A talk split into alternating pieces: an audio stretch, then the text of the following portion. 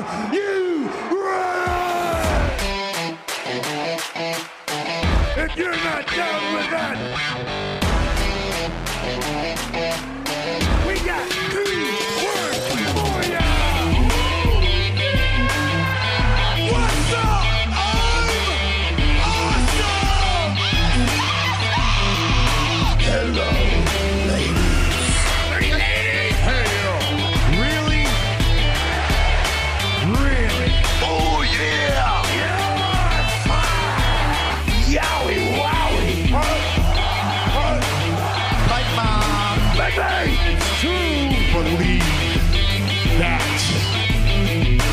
What's up, and welcome everyone to the Two Words Podcast. And I know that this is not normally my introduction, my jovial introduction, but let's face it, this is not a jovial podcast. This is not the podcast I wrote to do. This is not the podcast I wanted to do, but it's kind of the podcast I think Matt and I need to do.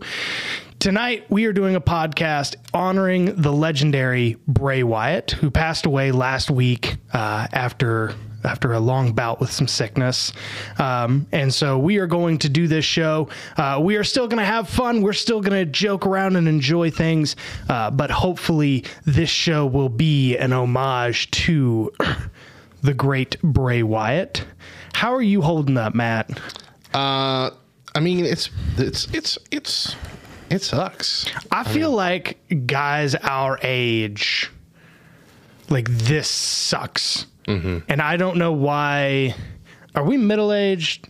Uh, yeah. I don't know if I'm middle Depends aged. on how long you plan to live. That's that's a that's a dark conversation you got to have with yourself. Um, but you know, guys in that like thirty to 40 kind of range, like we're really. We really seem to be taking this hard uh, across the across the whole thing, but we're going to talk about him a little bit later. We're also going to be talking about All in London. Um, but first, hey yo, Hulk Hogan went on the Joe Rogan podcast, and it almost took him, and he almost made it six minutes without lying. On the August 23rd edition of the JRE podcast, the Hulkster made the claim that when Brock Lesnar returned to pro wrestling after being in the UFC, that the WWE had Lesnar and Hogan working together, which is completely and verifiably untrue. No one would want that. No one would want that. Like, it famously is not what happened. like, like Brock Lesnar came back in 2012 and he wrestled John Cena. He immediately started Yeah. with John Cena. Like, And as much as I disliked the never-ending Brock versus Roman Reigns, I'd take that any day over Brock versus Hulk Hogan. yeah, they and like you can look it up. You know how many times they've wrestled ever? Hmm. Once. In 2002. I'm surprised they did it all. yeah, they they wrestled in 2002. That How was is that not a giant beef mountain just snapping an old twig in half? Just- how is well- that not the, the outcome? because they because they started the podcast off with Rogan talking about like how insane of an athletic, how insane of a human being Brock Lesnar is, um, and Hulk Hogan was like, "Oh yeah, when he came back from the UFC, they had you know they had us working together, and you know I had to you know kind of get him in, you know, give him the office is what he were, what he called it. It's like it's." That's not none of that's true. None of that happened. Why did you say? Why did you? Say, we all know. He's, he's, Why are you telling people just- you're not on Facebook? People to be your friend, man. uh, you know, he's he's uh, another two years away from being the next Jesse Ventura on Yeah. every podcast. Which I've seen down. a lot. Seen a Not even down here in, in, in the United States. I'm spending 51% of my year in the Baja. I'm not even technically a United States citizen, so oh, I don't have to pay federal taxes. so many of those Will Sasso Bogo beef days are back. Ding dong, eat-a-thon. Have you ever dined on long pig? That's what the cannibals call human being because we taste like pork. You know what else is really good? Just like a tortilla with scrambled eggs.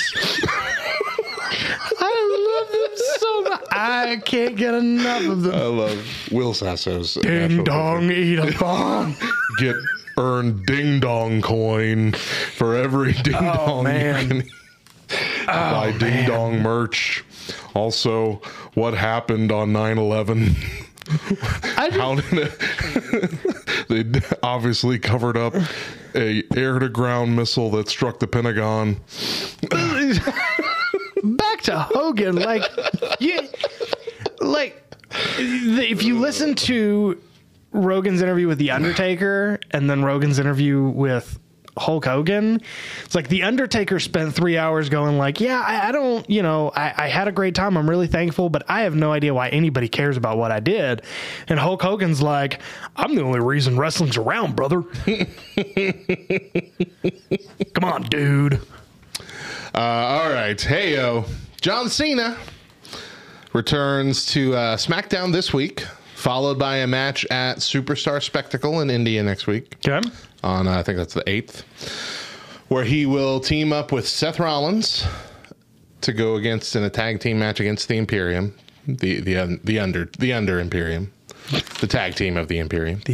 the Lesser Imperium. But then, surprisingly, he is scheduled to be on SmackDown every week through the end of October. Really? Not sure why or what he'll be doing, and it wouldn't be to set up a match for Survival Survivor TV because that's not until the middle of November. So I don't know. I don't know why, but I'm excited to see what he's going to do. I'm yeah. I'm sure he'll run a little program, maybe Yeah. with Grayson Waller. That was kind of teased. do a Grayson Waller. Um, uh, I could see them uh, because I can see this happening. Them, uh, him taking the belt off of Roman, like because that seems like the kind of thing they would. That wouldn't happen. No, that would You're happen. Crazy. That would happen. That would not happen. Mark bookmark this this audio so that when it does happen, we play it back. You know what? You're you're batting zero on our, our pay per view predictions. So I am really not gonna. am. it's so bad. Um, no, I'm, I'm pumped about that. I, I think It's fun to see him back. yeah, we've gotten enough time, enough distance from John Cena.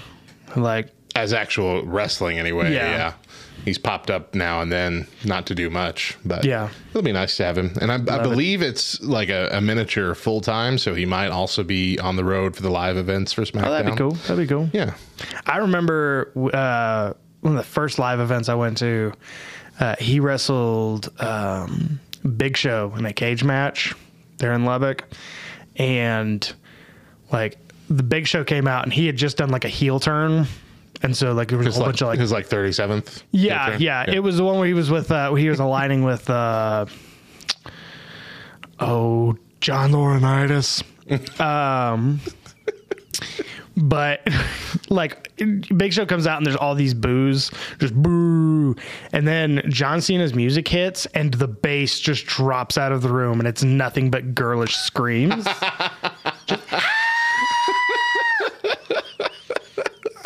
it was like me and Mike Thompson are just sitting next to each other, just like this is so loud. but, and bleeding ears. Yeah, yeah. Um, hey yo. Netflix is releasing a new show called Wrestlers. Uh, according to the official synopsis, the relationship uh, it is going to be about OVW, um, currently owned by Matt Jones and Al Snow. Uh, the relationship between Jones and Snow is going to be the focal point, um, and is directed by the same. Producer Greg Whitley, who did uh, the docuseries Cheer and Last Chance U. And I don't know if you watched Last Chance U, but Last Chance U was pretty good. Yeah, Last Chance U was a good docuseries. Um, it kind of tailed off there towards the end, but that wasn't the show's fault. There's just they picked an uncompelling source material. But um, no, I'm, I'm pretty pumped for that. Um, kind of see what's what's going on on the other side of things. Yeah. because OVW really doesn't have anything. It's not owned by WWE anymore, is it? no, I mean it used to be like their developmental Yeah. uh, until they started working with just NXT and the Performance Center. Yeah. but um, I'm not even sure it was owned by OV or uh, owned by WWE back then. I think it might have just been a partnership It might have been. A developmental partnership. I'm not 100 percent on that, but uh, it did have it did have pretty tight ties with WWE. But I'm pretty pumped to see that. Yeah, it'll be cool. I'm interested to see how that goes.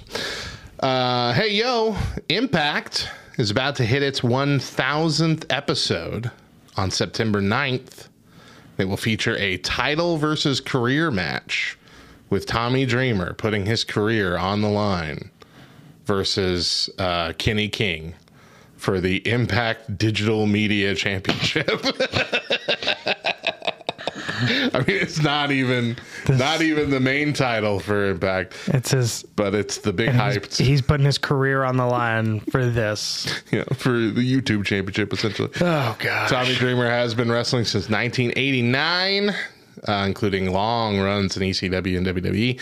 He's currently a member of the Impact Creative team backstage. Yeah. So pretty clear he's going to lose the match, Yeah. but still be around in Impact, just not on not on camera anymore. Yeah. I'll have to go back and watch some of his stuff, recent stuff, because I feel like the last few times I've seen him, he hasn't been in bad shape. No, no, he still looks. I mean, he was never like in spectacular shape, but He's just in like dude shape. yeah, Yeah, he's just like a guy. yeah, just just he's he's in grill shape. That's what we do. Um, hey yo, WWE recently released their NFL Legacy belts with a championship belt representing 31 of the 32 teams in the NFL. Care to take a guess as to which team is not being represented? Come on. Now this is all over the internet, and it's a it's kind of a hoax, man. Go to WWEshop.com. No, you're right. It's not there. the Jacksonville Jaguars one is not there, but the actual company that makes them for WWE claims that they were sold out and they should be back in next week. I don't know. There's not a link on there for them. You take those links down, man. You, don't they do up- not take those links Sure, down. sure they do. You never take the links down. You just put sold out, even if it's not sold out. That's It's true. the it's the Tom Haverford business model. But either way, either way, I don't see why WWE wouldn't sell that because are the the Jaguars aren't getting any of that money. I mean? Well, I don't know. I don't know how licensing on that works. I'm not sure. I'm sure most of it though goes to the WWE. It's like Probably. taking taking money out of Tony Khan's pocket. I don't But I mean, like, if you've ever met someone from Jacksonville, you'd be like, "Oh, they're your prime demographic." yeah, Like portals, throw Molotov cocktails. My my high school wasn't really a set of buildings; it was just some portables that were some portables on a raft put together. So why don't you tell me what happened at 9-11? All right. Uh, hey, yo. Uh, so I don't know if you heard about the altercation that happened after All In, or actually not after, even after. It was it was bare. The All In hadn't even started yet. CM Punk and Jungle Boy, right? Yeah. Okay. So CM Punk and Jack Perry. Uh, so what happened? Jack Perry was in a zero-hour match, the pre-show, with Hook, referring to uh, he he got up into the camera basically and said, "It's real glass. Cry me a river." And then walked off. And this was in reference to a problem that CM Punk had with Jack Perry using actual glass in stuff that they were doing, saying you need to use you know sugar glass or whatever, you know, because that's dangerous essentially. CM Punk, Almost killed Nick Cage. right? CM Punk, not one to let things slide. Then uh, so th- here's what here's what's Punk's side claimed happened.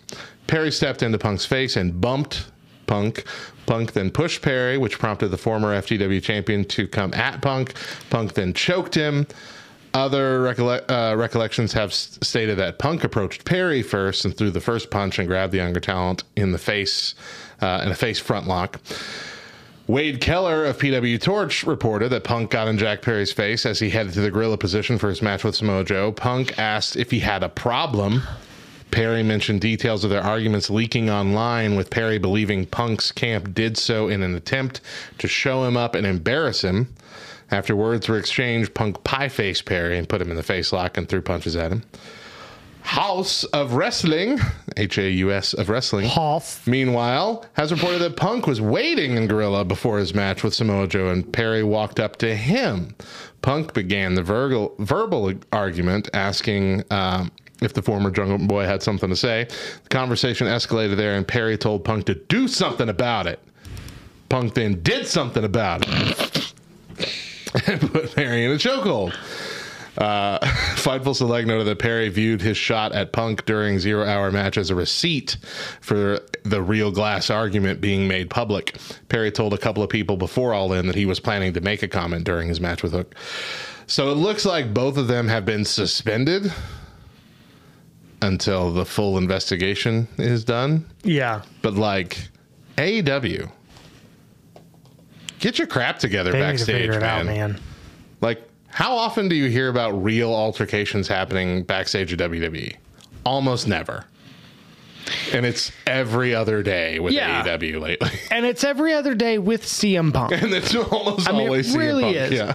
Uh, and I just keep remembering the the Booker T story about um, CM Punk walking back into the locker room and everybody's sitting there, and CM Punk says something to the effect of, "As the locker room leader." And Booker T was like, I just kind of laughed and walked out. like that's not this. Don't. What are you talking about? You're not the locker room leader.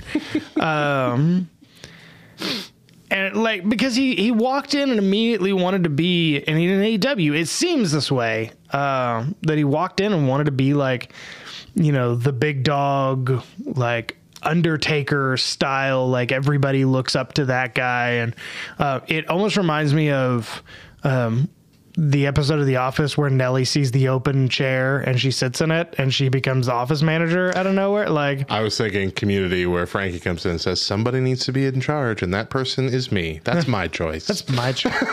Somebody needs to say I'm in charge. And that person is me. Who talks like that? um, yeah, that's exactly what it is, though. But it always seems like, like it's CM Punk, and he had a problem with the Young Bucks, and he had a problem with Kenny Omega, and then they gave him his own freaking show, and to keep him away from people and that he he's didn't like. still arguing, and he argued with all those people that like him. they have to bring in the Ring of Honor champion to fight him because nobody else wants to do it. Mm-hmm. And he's he's not even that compelling in the ring. he was fun in 2013. Mm-hmm. He's it's yeah. It's it's not his prime anymore.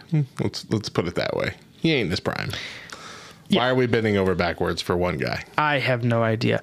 Um, finally, hey yo, AEW referee Bryce Remsburg was uh, a guest on the Should I Keep This podcast and revealed that one time uh, Insane Clown Posse made a push for an appearance on an AEW Dynamite while the promotion was in Detroit earlier this year. And as many bad decisions as I think AEW has made in their life, not allowing Insane Clown Posse on their show was one of the better ones. Better bad decisions? One of their better Or decisions. better decisions. Okay, sorry, your sentence confused me. Uh, yeah, I agree with that. I mean, they like- should have never been let into WWE either. Because I think, because I think it was like they wanted to be on the announce table. It's like we're not, we're not letting that happen. you know, you know, I can't let you do that. What are magnets? How do they work? It's a miracle. Every time somebody says miracle, I think about. I go, "What are magnets? what does rainbow work? It's a miracle." so few people get that, but eh, you know, You and I, we get it. we we get it. We get it. Well, when we get do you have anything left? no, that's it. When we come back, we are going to be talking about All in London. Quite So right. keep it here.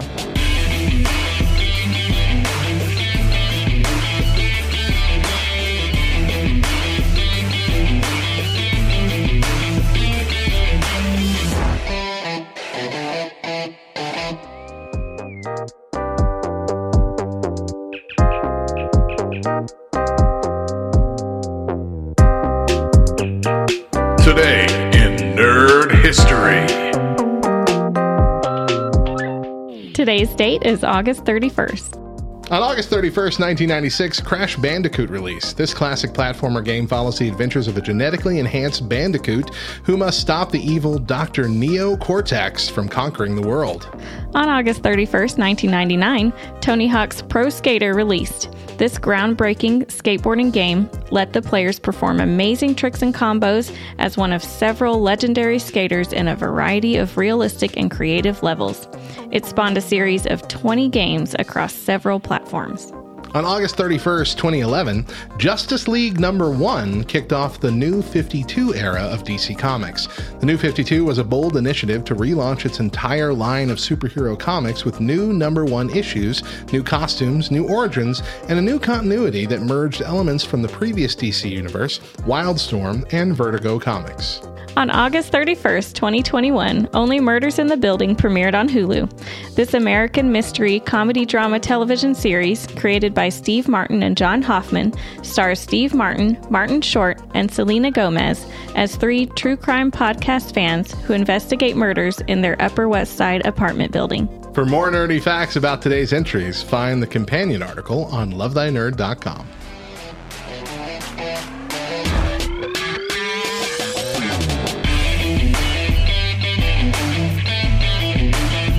Welcome back to the Two Words Podcast. Grab some toast, have your beans, because we're talking about All in London.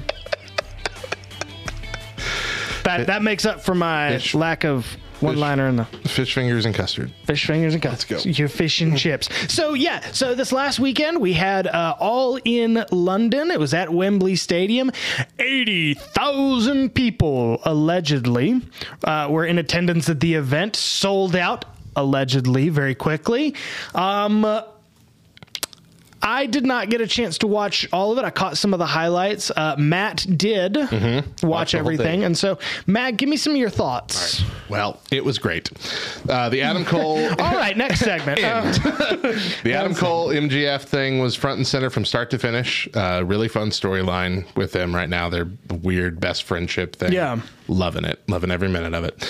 Uh, they were a ta- they were in a tag team match on the zero hour pre show against the champions Aussie Open. Cole and MJF won. It was a nice appetizer for the big night. Zero aso- zero. Oh, I almost cussed there. Hour also saw Hook defeat Jack Perry for the FTW championship with Taz celebrating the win on commentary. So maybe the title isn't being retired after all. Yeah, maybe we not. talked about it last time. I don't know. Both pre-show matches were solid, and both saw title changes. Uh, that's rare for a pre-show. Yeah. but kind of set the stage for what those are going to be. Main show kicked off with CM Punk versus Samoa Joe for the quote-unquote real AEW championship, the belt that Punk claims he never lost. Uh, it was a great match. Joe was the better man for most of it. Punk did pull out the win though. There was a trios match: Kenny Omega, Hangman Adam Page, and Kota Ibushi versus. Konosuke Takeshita, Jay White, and Juice Robinson. It was a decent match uh, with a kind of out of nowhere finish. A lot of good storytelling with Omega and Don Callis. Takashita, White, and Robinson won. Um, kind of a bummer. There's no Omega singles match, but this was good nonetheless. AEW World Tag Championship match, FTR versus Young Bucks. Fantastic storytelling and probably the best match at that point uh, for the night. FTR came away with a win. Bucks firmly planted themselves as heels. Then we got to the Stadium Stampede match. okay. You'll recall the the first one was in a COVID times. Yeah. So they just invaded an actual stadium with nobody else there and just went all over the place. Fantastic.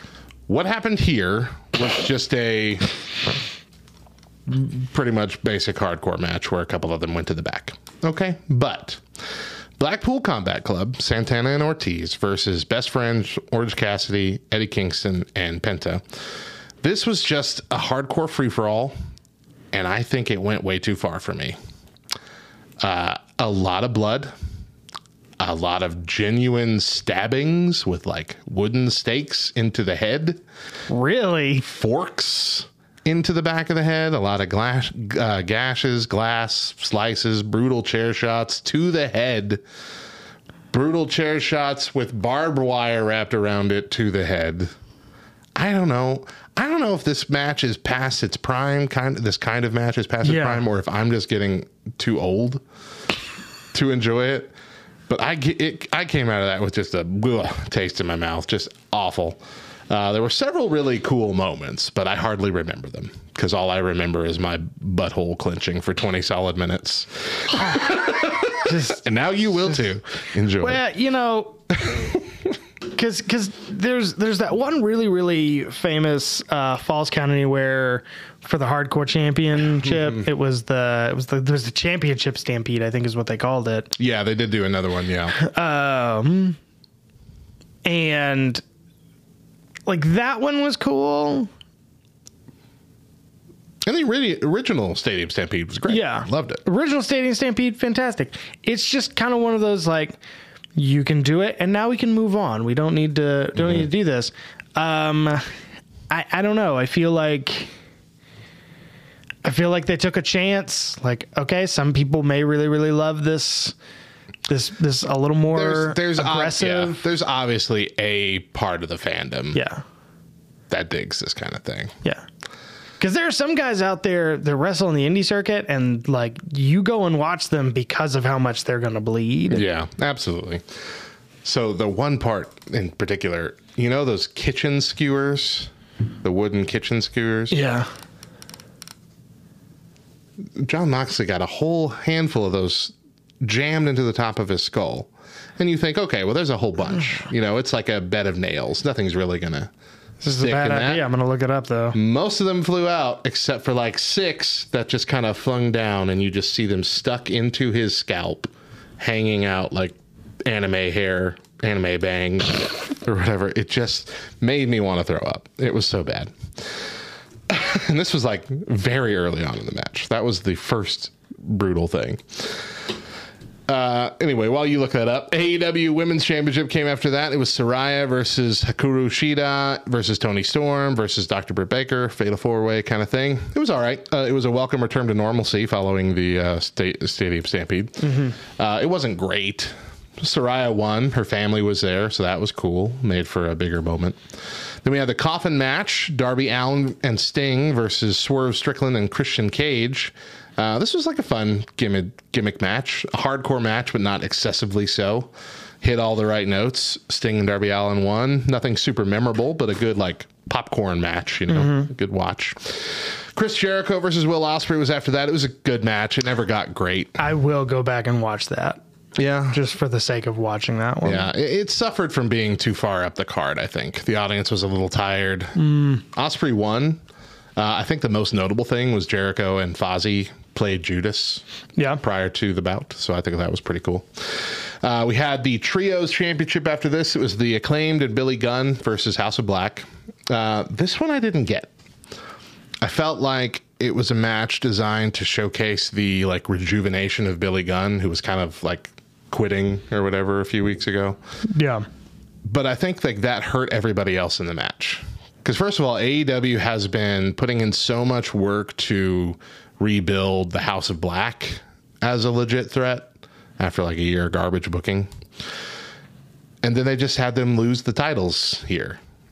And then the acclaimed, who come off looking like they couldn't do anything on their own or establish themselves without Billy Gunn. Like it was a quick, fun match, but it's just confusing booking. Uh, Buddy Matthews, though, did carry in a lantern during his entrance as a tribute to Bray Wyatt, Oh, that's nice. which made me want to cry. A lot of wrestlers had like Bray armbands on, which was neat. So finally, it was the AEW Championship. MJF versus Adam Cole. MJF promised Cole a shot at the title, and this was a brilliant match. There was so much storytelling, uh, given that these two are best friends right now in in you know the storyline.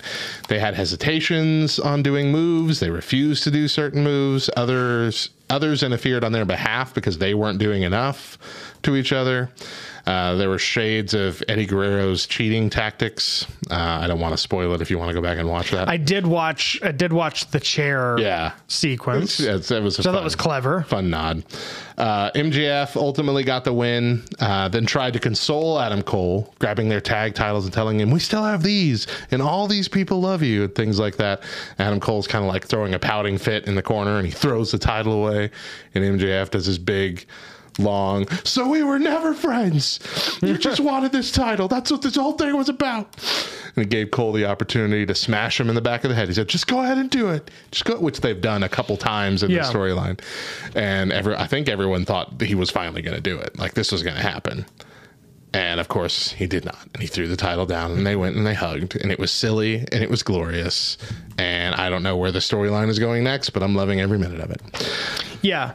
No, this is so. Um, what do, who do you think was like the biggest winner of the night? Biggest winner of the night. Let me look over this again.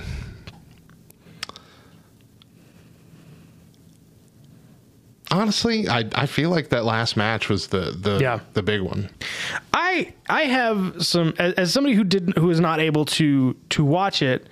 Um, I, I have some questions and some concerns.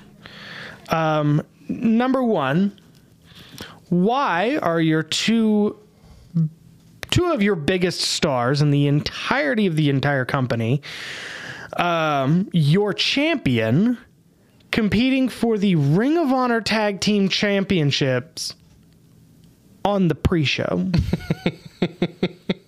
I, I get it, it. Like it moves things forward, but like you could, yeah, like like like we couldn't make our own tag team champions look weak, so we had to like get Aussie Open to come and you know like like that just didn't make a whole lot of sense to me. I think it was more of an opportunity to tease what's going to happen tonight by giving you something big and saying, if we're willing to do something this big on the pre show, imagine what we're going to do on this main event. Fair enough. You know, I, I feel like that's what they were going for with making the pre show such a big deal, having two pretty decent matches with title changes happening. Like, this is going to be a big night, guys, and you're going to miss it if you don't Yeah. buy this pay per view right now. I I think as well, uh, you know, the, the All In was touted as this huge, momentous thing in re- not just in AEW but in all of wrestling. This is like this is the event, and it's gonna be on at eleven o'clock in the morning on a Sunday. Yeah, that was pretty tough. like, But look, get, get- I mean, I, I watched it later uh, in the day, but still, with with all that being fair points, I'm I'm willing to say this was a pretty top tier pay per view. Was it? one of AEW's best? I mean, you know, looking down the card, it looked like, uh, you know, even CM Punk and Samoa Joe. I'm, you know, that was a great match. even even you know, even Yeah. with all the stuff that I was talking about CM Punk earlier, like that's probably a really solid match. I don't think there's any reason that Samoa Joe needs to be an Impact or Ring of is he Ring of Honor, yeah, he's the Ring of Honor champion. Ring of Honor champion. I don't think there's any reason he should be Ring of Honor champion. I think he should be in AEW, Yeah. I, or, or WWE. I think he should be in one of those two companies. Yeah. Um, and it makes next to no sense uh, that he's not. Um, I, I do really love the number of like tag matches and trios matches and like multiple uh, participant matches. And that's really what's setting AEW apart right now, I think, is Yeah, because we're not really doing that much kind of stuff. I mean, just having a whole trios division and championship thing is a cool idea. yeah. Uh, because we've had several in the last decade or so of WWE, several trio tag teams that would have been really cool to have like Yeah. a little mini division for them. But overall, I would give this a solid B plus, maybe an A minus as a pay per view. Uh, definitely one to watch if you can, if you can go back. Uh, the other question I have is, why is All Out a week later? All outs this week. All, these, all Out's this coming weekend. all in was that well, they have to go all out. If you go all in, if you you went gotta, all in, you got to go out It's like a hokey pokey, man. Come on. Is that that's this weekend? Yeah, it's it's a pay per view this weekend Sunday. for sixty dollars. I gotta pay one hundred twenty dollars two week over two weeks to. Let me just make sure I, ha- I have that right. All out date. yeah, September 3rd. yeah, uh, it's going to be all in and then all out again. That quick. I just I just don't. You know they they do something and and you know we get a lot of uh we get a lot of flack for how we talk about AEW, but it's the sort of thing that makes us talk that way about AEW. They just do things weirdly sometimes. They do great th- it's and it's not because it's like they do these great things and then they and then they immediately do this.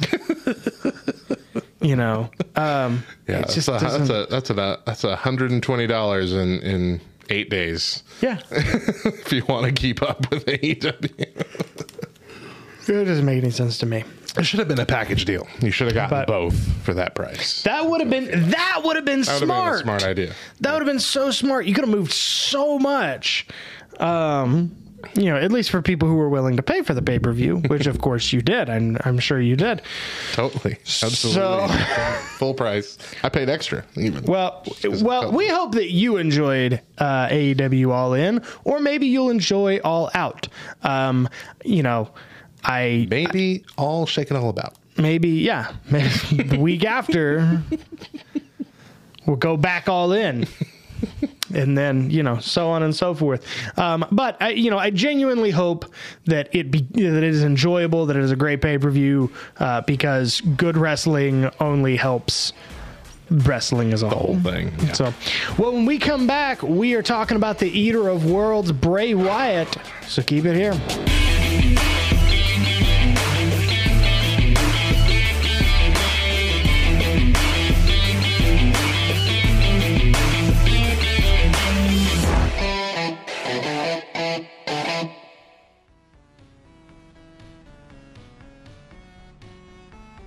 Hey fam, this is Hector Mirai, and you're listening to Faith and Fandom 180 on LTN Radio. So I started One Piece with my kids a few weeks back, and we've had camp and cons and dance camp and band camp and all these things. So we haven't made it incredibly far. Uh, I want to say we're like on episode 54 out of 1076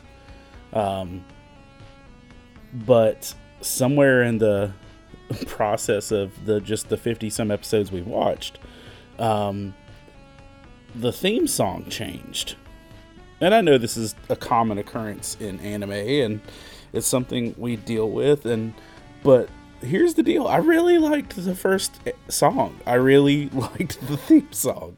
Like it's been stuck in my head for days and now that it's not the theme song anymore, I, not hearing it, it makes me sad. Um, and it I'm very disappointed every time I hear this new song pop up. And I know it's going to change again. Out of a thousand episodes, it has to. Um, but I, I liked the old song, and I kind of want it back. Um, and it's annoying and kind of frustrating to me. I'm probably after I get done recording this, probably gonna start looking for covers of it so I can uh, add it to my music library. Um, but I think we find a comfort in singing the same songs over and over. I think we find comfort in things being familiar. It's like why the Office theme song is such a banger, and uh, just because you hear those notes and you know it's something new. It's not something new. It's something familiar and peaceful which is why I think it's kind of a counter thought that in Psalm 96, verse 1, we get this scripture that tells us, Sing to the Lord a new song, sing to the Lord all the earth. And I think there's such a peace and familiarity to singing the same things over and over, Love. And I think it's a reminder to us that God doesn't just want us to get comfortable in doing the same things on repeat, that He wants something fresh from us. He wants something new from us. He wants us to be interacting with Him continually, which allows us to offer up new songs, new prayers, and new worship. If you'd like to learn more about Faith and Fandom, head on over to faithandfandom.org, where you can learn about our Comic Con ministry, podcast, memes, apparel, and book series. You can even read new chapters before they make it to the next book. I'm Hector Mirai, and thank you for spending the last 180 seconds with me.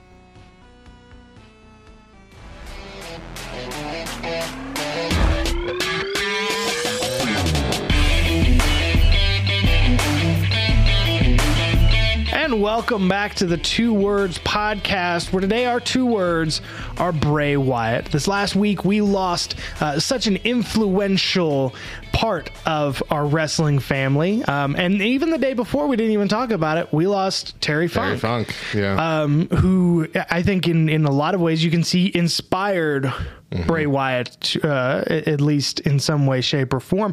Um, and so tonight we just kind of wanted to take an opportunity to feel our feelings to to to say what To we need to person. say uh, to, to be uh, you know 12 years old uh, losing somebody uh, that is important because it, this I was you know we were talking about this earlier. This feels different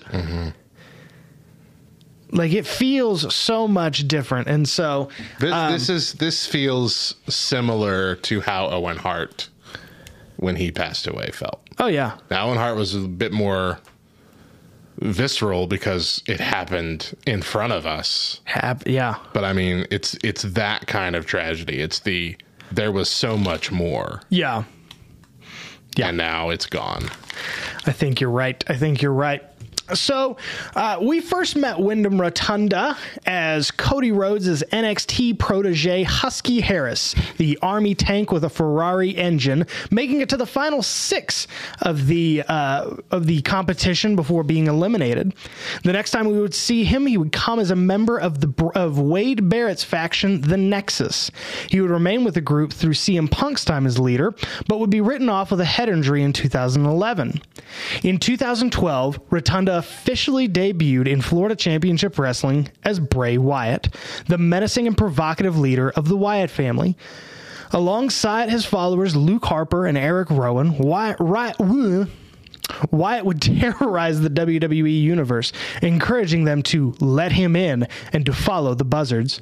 His feuds with the likes of Randy Orton and Daniel Bryan, John Cena, and even The Undertaker solidified him as a force to be reckoned with. He even had what many would consider a successful tag team run uh, with Matt Hardy. In, two in April of 2019, after a significant time off television, ominous vignettes began appearing across WWE programming, depicting a sinister buzzard puppet, a witch doll, and other toys. Later that month, Wyatt would appear in pre recorded segments as the host of the surreal children's program known as the Firefly Funhouse, sporting different hair, a shorter beard, and a leaner physique. The segments featured the puppets from the vignettes, a buzzard called Mercy, a reference to Waylon Mercy, who was the inspiration for Wyatt's previous gimmick, a witch named Abby, as well as new additions like Ramblin' Rabbit and Huskus the Pig Boy, a reference to Ray- Wyatt's previous gimmick as Husky Harris. There was even a puppet of Mr. McMahon that occasionally appeared. During the initial segment, Wyatt destroyed a cardboard cutout of his old self with a chainsaw, cheerily telling all of his viewers that all they had to do to light the way for him to light the way was to let him in. And, of course, who could forget the Muscle Man dance? Yowie wowie. Yowie wowie indeed. However, this new Funhouse Bray Wyatt was only the beginning, as The Fiend, a demon like monster alter ego, would be introduced. The Fiend character would go on to have feuds with the likes of Finn Balor, The Miz, and Daniel Bryan, even winning the Universal title, a title he would eventually lose to start Roman Reigns' historic title run. After a few more feuds with Randy Orton, and John Cena, Wyatt was released in 2021, but in 2022 was brought back after a long buildup of vignettes that sent Radio Matt spiraling. this version of Bray Wyatt that returned was more genuine and less supernatural, although there was a significant amount of the former as well, culminating in a match with LA Knight at this year's Royal Rumble a match that would wind up being his last, as shortly he would been experiencing health complications that would lead to his death on August 24th of 2023. I read that and I remember all of those things. Mm-hmm. And when you compact them into into a couple of paragraphs, you really realize how much Bray Wyatt did in such an unbelievably short amount of time. Um, for me, I immediately fell in love with the Eater of Worlds, Bray Wyatt. Like when they first started doing um, the Bray, the Wyatt family vignettes and they first had him appear. Like I remember watching Raw that night that they were like Michael Cole was visiting the compound, and or Byron, I think Byron Saxton was. So, somebody was visiting the compound and he was like looking around at this like swamp house and he looks over and there's just like Eric Rowan dragging something behind him, and he just kind of looks over and then just like keeps walking.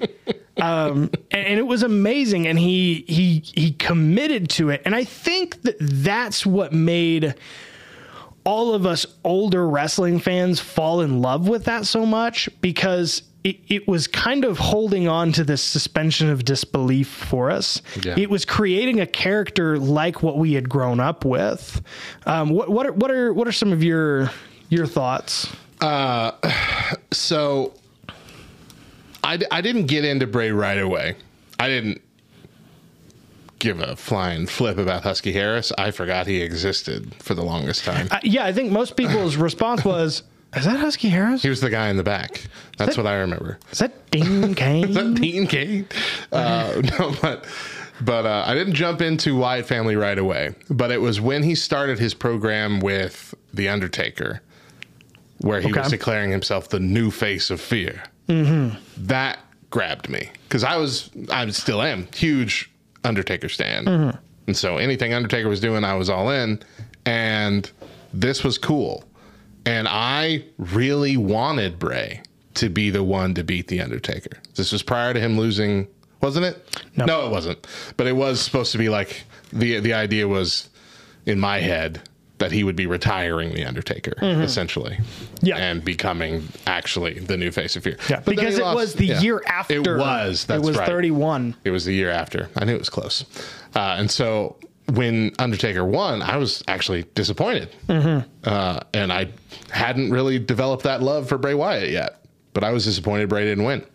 Uh, so it was from then on, though, that I was all in on Bray. But I loved so much the Firefly Funhouse Bray and the Fiend and that weird co personality thing. I loved how the Fiend was, a at least at the beginning, unbeatable.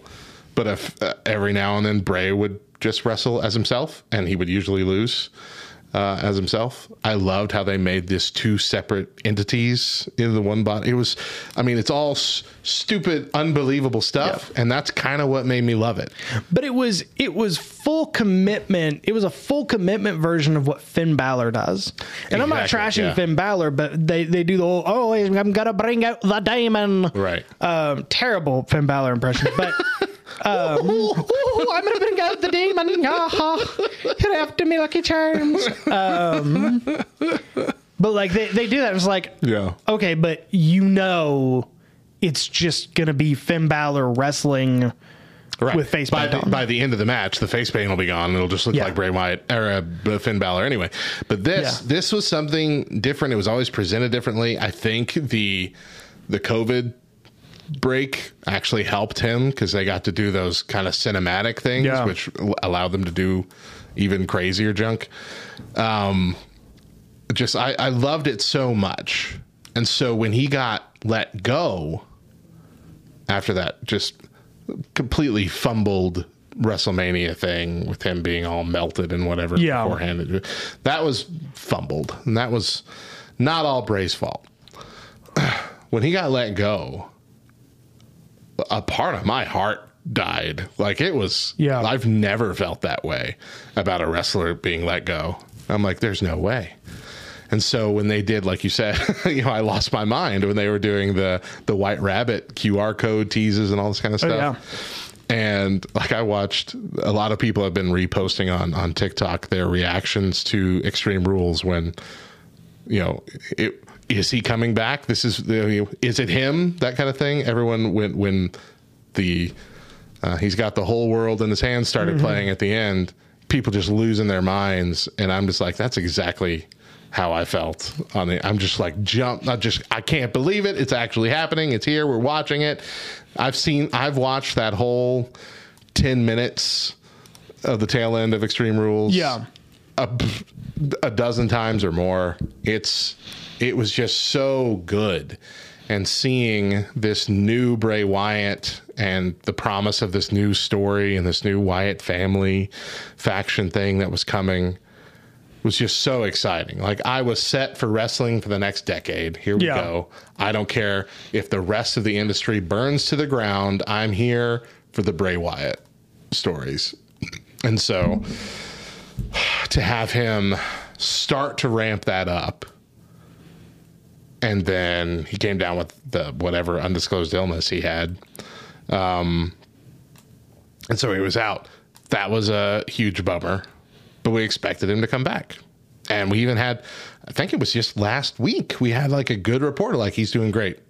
He'll be he'll be back soon, and so whatever whatever the illness was, that's not what took his life.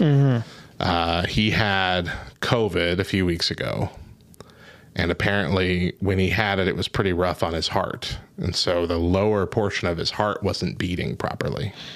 Gosh! And so they had uh, the doctor had advised him that he was at an elevated risk of having a heart attack right now until they could figure out how to rejuvenate that portion of his heart. And so they advised him to wear like a portable defibrillator, like one that you can attach to your person uh, at all times. And uh, this day he was not wearing it, went to take a nap, and passed in his nap in his sleep. Uh, which at least it wasn't like a violent Yeah. way to go. Like that's the way you want to go if you're going to go. But just truly sucks that Yeah. this happened so young as he was rebounding from something that apparently was already life threatening because that's what the rumor has been. Whatever it Yeah. was, it was serious. And that's why he's been gone for so many months. And it's just it's just it hurts to have that excitement last week of like he's on his way. Yeah. It's coming. They're going to start planting seeds again. We're going to we're going to do this. We're going to revamp it. It's time to go see whatever his next vision was cuz the dude was fearless in the storytelling, man. Most of this stuff is his creation Yeah. and he's he's willing to take chances. He's willing for it to go out and, and suck, but most of the time it doesn't. And Yeah. that's kind of the difference between him and a lot of other characters. I'm bummed. Yeah. Well, you know, and I texted you um, when, it, when it happened. Such a gut. I didn't I didn't believe it. Yeah. Well, I went and googled everything. Yeah. um, I was I was having dinner with my daughter and uh, like some, I don't know somebody had sent it to me or something. Um, and so I tried I tried googling it and was like, oh man, I almost called you because I didn't want I didn't want you to find out. It felt like a family member, right? Yeah. It really did. And and I think that you know, you talk about his fearless storytelling, you know, when he came back and I, and I mentioned this on on our Facebook, but it- there was like a very at least it felt like there was this very obvious real pain that he was invoking to tell that story. And like I texted you and I was like I'm almost relieved that it's not what I thought it was because I because he had like genuinely convinced me mm-hmm. that he was battling depression in that sense. Mm-hmm. Like so very hardcore Right. like right. and that's And that's usually what it is when it's this young that's lately. almost amazing that he could do that. Mm-hmm. Um, while still holding on to like that supernatural kind of thing, and you know, I, I you can't you can't teach storytelling like that. yeah. Um and the cool thing is, like, you know, he made it in such a way that all of these different moments in his life, he's tying together to create something like completely copacetic, so to say. Like, he even like ties in like Husky Harris, and we're like, that was just, you know, that was a scared little boy who didn't know, who was just trying to do what he was told, and like, like you believed um, that he was. I also when we were I was thinking about it and I was putting this whole thing together it's like he really changed a lot of people for the better mm-hmm. like everything he touched turned to gold nobody would have cared about John Hubbard Brodie Lee if it wasn't for his time with Bray Wyatt Yeah. and they tried to they tried to ruin him.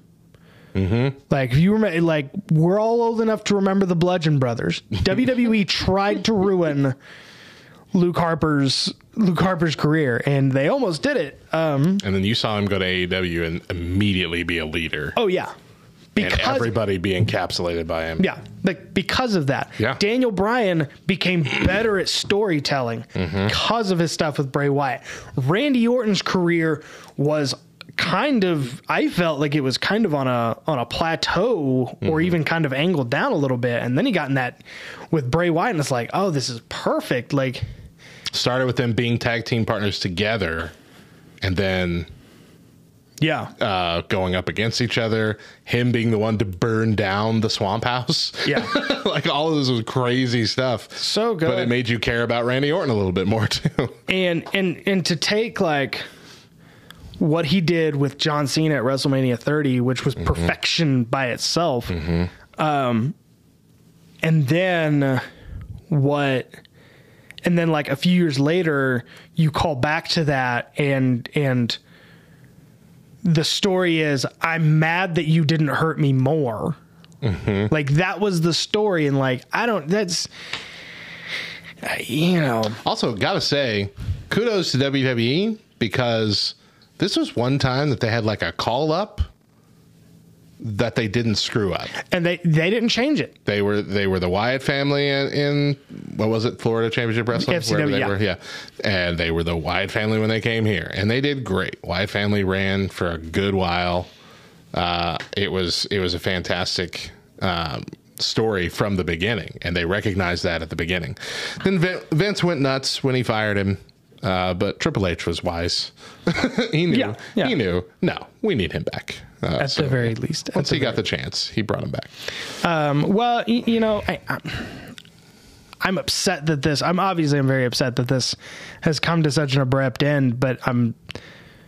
I think that his contribution will always be visible to to uh, the final the final product. And and honestly, Hillary and I were talking about it. It's like he's worthy of being intro- inducted into the Hall of Fame next year. absolutely Like, absolutely because of this. like, immediately to me. Yeah. I would recommend if you didn't catch the SmackDown uh, from last week, uh, catch it when it comes out on Peacock. Or I think they do the. Do they still do the shortened version on Hulu? Hulu, yeah, they do the shortened version. On But I would encourage you to watch the whole thing when it comes out. I think it's a. I think they're a month behind on Peacock. Uh, Oh, yeah. So when it when it comes out, go check it out Okay, because the tribute show was so good. I caught a good chunk of it. Yeah, but yeah. It was so good. All the little nods, all the like some some kind of sneaky references to L.A. Knights. Uh, ended that promo on Miz with doing the run thing. Yeah. It was, oh, got chills from that. Perfect. All that was really good. Uh, they, they've continued some of those um, tributes right now uh, on Monday Night Raw this past week. Mm-hmm. Seth Rollins has the Fiend plates on his title belt Okay, the side the nameplate. I didn't notice that. Side. That was really cool. Uh, a lot of lot of good like tributes on Twitter and stuff from like Alexa Bliss. Alexa Bliss couldn't make it to the SmackDown tribute show, but she Mm-hmm. put out a whole thing about her uh, and Bray. Like it was it was really good. And um well, I have one more thing I want to say, but Yeah, yeah, yeah, it's yeah, not quite it. Bray. Do you have anything else to say? No, no, no, no, no, good. Okay. I didn't run this by you. Um, but this has been this has been kind of a rough week for us personally as well. definitely. Um, you know, th- we have uh, a friend in our life who also passed away way too young. the next day. like yeah the next day and while he's not you know somebody that anyone else here is listening knows you know doing a full podcast on him you know Yeah. wouldn't make any sense but it does make sense to us that i think that we should tribute this episode both to bray wyatt and to our close friend shane hill I think that's a fantastic idea. Shane has been uh, in our lives in several different ways. Very close to to your wife. Um, he was a member of our praise band for a little while in our church. He attended our Celebrate Recovery for a while with us, um, and he's been struggling with Crohn's disease and a couple other things. Yeah, Um, but this this this past week he also passed away, which was really rough. Um, as both the men we're talking about here had wives and children. And again, you talk about somebody who walks into a room and you interact with, and when they walk away, you are a completely changed individual. Mm-hmm. Um, and so, um, yeah, I, I totally believe that. And you know, maybe just just that's what we learn from this. Go out and change people for the better. Be aggressively good to people. Yeah. I, I, I call it loving ferociously. Um, well, uh, and, and thank you for that, Matt. That was really wonderful. Um, I, don't know exactly how to end a show like this um, because we can't make jokes, uh, and and this isn't again. Th- this isn't even the podcast I had written. I had written a completely different podcast um, about uh, move sets that I thought were stupid, like which we'll do next time. week. Which we'll do next week. It'll be great. um, but I, I, I think I think uh, ending with uh, with the last thing that um, Bray Wyatt ever put on Instagram uh, might be might be the way to go. And so um, we will end on this. Uh, if you uh, want to head over to our socials at two words LTN, um, you'll find this podcast and all of our other podcasts anywhere social media any any social medias and anywhere podcasts are found. Uh, you can hear this, but. Um, but I will just read this, and I think we will just play ourselves out, if that's okay with you. Sounds good. Wrestling is not a love story. It's a fairy tale for masochists, a comedy for people who criticize punchlines, a fantasy most can't understand, a spectacle no one can deny. Lines are blurred, heroes are villains, budgets are cut, business is business, but can be a land where dead men walk, where honor makes you elite, where demons run for office, and rock bottom is a reason to rejoice. Woo is an escape a reason to point the blame at anyone but yourself for two to three hours, an excuse to be a kid again, and nothing matters except the moment we are in. Wrestling is not a love story, it's much more. It's hope. And in a world surrounded in hate, greed, and violence, a world where closure may never come, we all know a place that has hot and cold hope on tap, for better or for worse. Thank you, Bray. He's got the whole world in his hands. He's got the whole